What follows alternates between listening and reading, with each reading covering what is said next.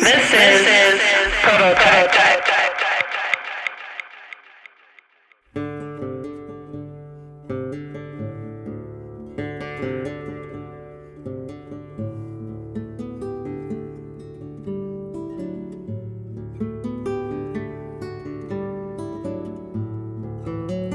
Hi, and welcome to the Prototype. Today we're going to talk about sacrifice. Today we're going to talk about someone who, in my eyes, has made a great sacrifice. All of us, we run around, we have our job, we have money, credit cards, we have car payment, and children. We go through our lives day to day, day in and day out. We love our lives, we love everything we have, but sometimes, sometimes it's not for us. In today's story, I'm going to talk to Steve Lyman. now, Steve is somebody who loves the guitar. Steve has played the guitar majority of his life.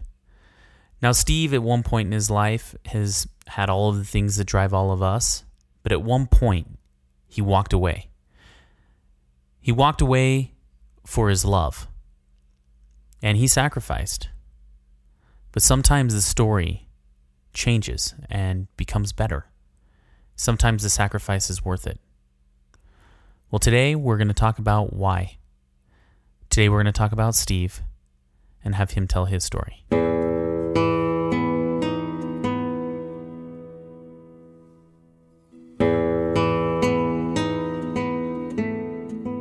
Well, we had some friends, and this was during the 60s and the, the great revolution of the 60s. Uh, we had some friends that were music dealers. Uh, the father, my friend's father owned a music store, and they always had guitars. And um, all that was happening in the 60s. And, um, you know, I wanted to play the guitar passionately, passionately, passionately. I wanted to be in, it was a way of me being involved in the movement somehow, even though I was a very young kid. I had exposure from a very young age to great music, great musicians, really of the 19th century culture, pianists uh, and string players who were in Las Vegas from Europe and uh, listening to great, great music played in my home and otherwise going to concerts uh, occasionally. It was just too big, but the music of the 60s wasn't, and it was something that you could get involved with. Very simple, very, very basic. And sing some songs and be cool.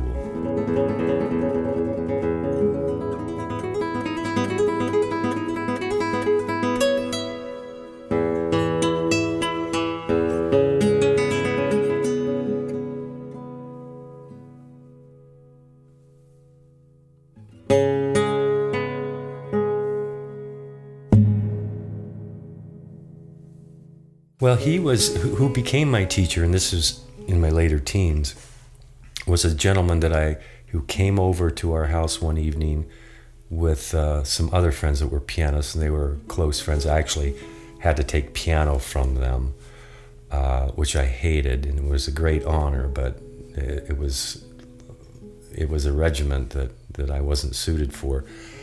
But a gentleman came over who was a classical guitarist, and he was a great pedagogue, really, and he was a, a good friend of Segovia's. And he came over and played a little piece, and that's where I first met him and, and discovered that there was this thing called classical guitar.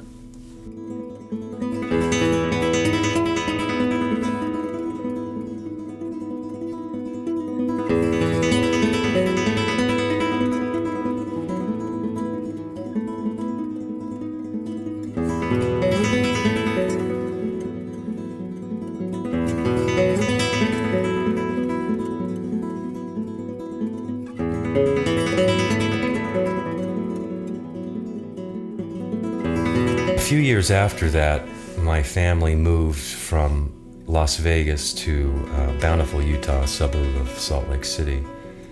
And uh, I lived there with my family for about two years, and it was uh, such a, a, different, contrasted world to the other world that I'd lived in growing up as a younger child. I had difficulties, and uh, I left home early. I left home at 17, and uh, but shortly before I left home, I found an old recording of Andres Segovia. It's called Maestro, and uh, it had never been played. It was just in my father's collection and uh, I put it on, and there were these little pavans by uh, 15th century composer uh, Luis Milán. And I heard this sound, this tone and quality on the instrument that just blew my mind. And I, at that point, I developed a reasonable proficiency in my left hand and was somewhat advanced. And I was a pretty good improviser though I didn't read on the instrument, I played by ear. But I heard the sound, and it came at a time when I was really trying to decide what to do with my life.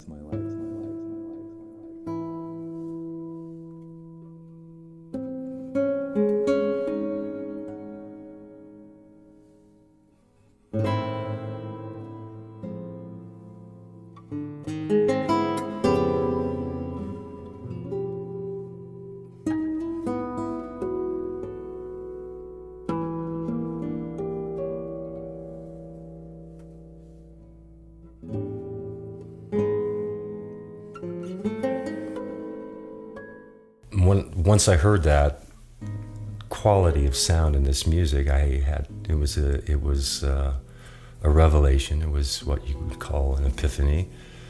And shortly after that, I, I left home, dropped out of school, moved back to Las Vegas, uh, approached Arturo, my teacher, uh, on his front door and asked him if he would teach me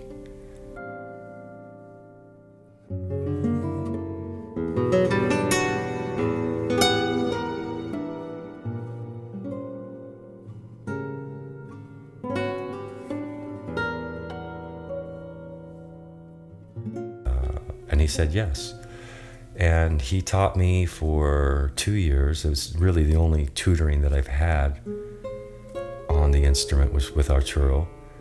Um, he taught me for two years, twice a week, at no charge, and my out, my lessons would often run up to four hours, half a pack of smokes and half a bottle of cognac.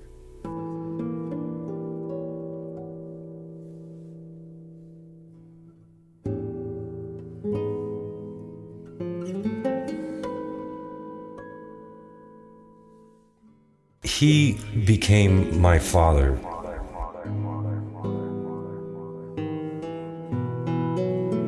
From the moment we met, he was an older northern Italian, originally from Trieste. And uh, he had two daughters, he had no sons. And he wasn't a great player, but he was incredibly passionate about music and about the guitar he had seen Segovia perform in the United States every year since his first tour, which I believe was 1928.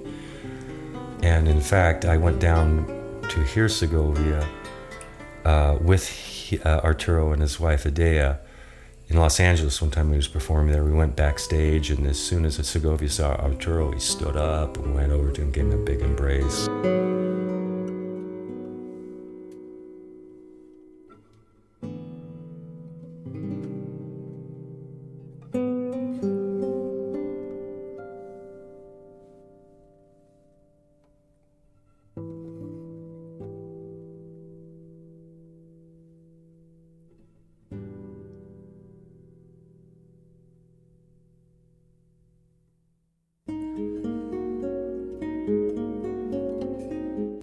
I because I left home so young, I, I always wanted a family, and there were some problems with my family that we just disbanded, and we didn't really have a core family as I envisioned that I wanted. So I really wanted to create create my own.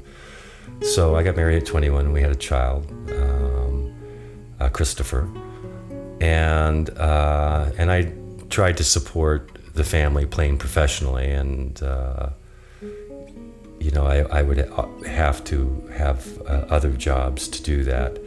And that marriage only lasted a few years. Uh, it was with a, a, woman who was older than I, who was really intent on having a child as well. Looking back, that's probably the reason we, we were married. Um, and then I, uh, uh, during that marriage, I moved to Atlanta for a few years and I worked professionally there, and it actually was doing fairly well.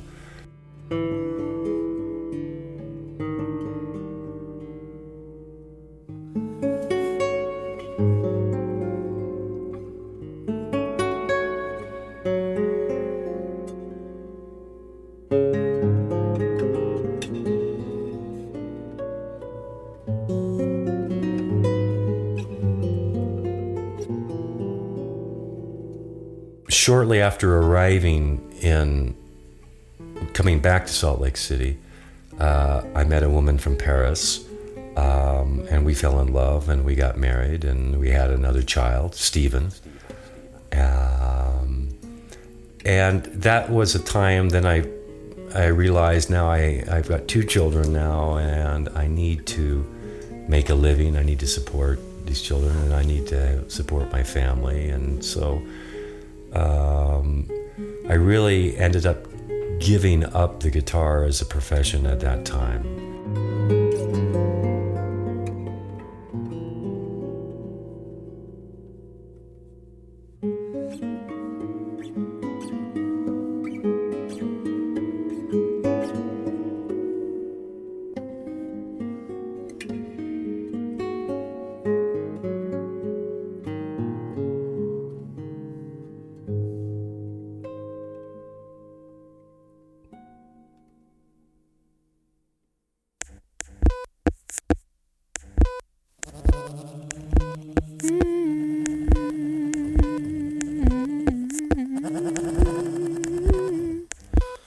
So I hope you all don't think that this is the end of our story. This is just the halfway point. Steve has had to make his sacrifice, sacrifice the guitar for love and a family. He'll still have to make more sacrifices, but we're going to hear about those on our next podcast. So from now on, all I have to say is thank you all for listening, and I would like to thank everybody for supporting me and getting on here and having a listen. So we'll hear you next time and uh, hope to see you soon. Thank you very much. This is the prototype.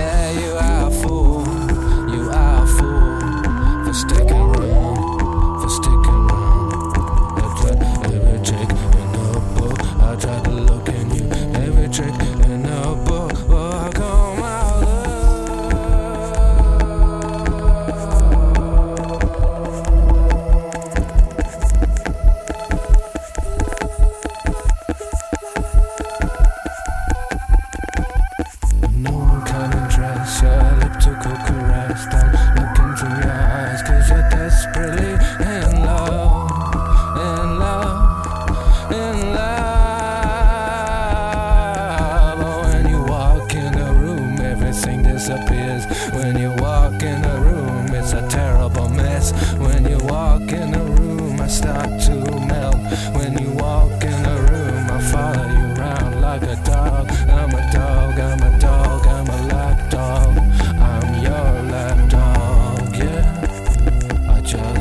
on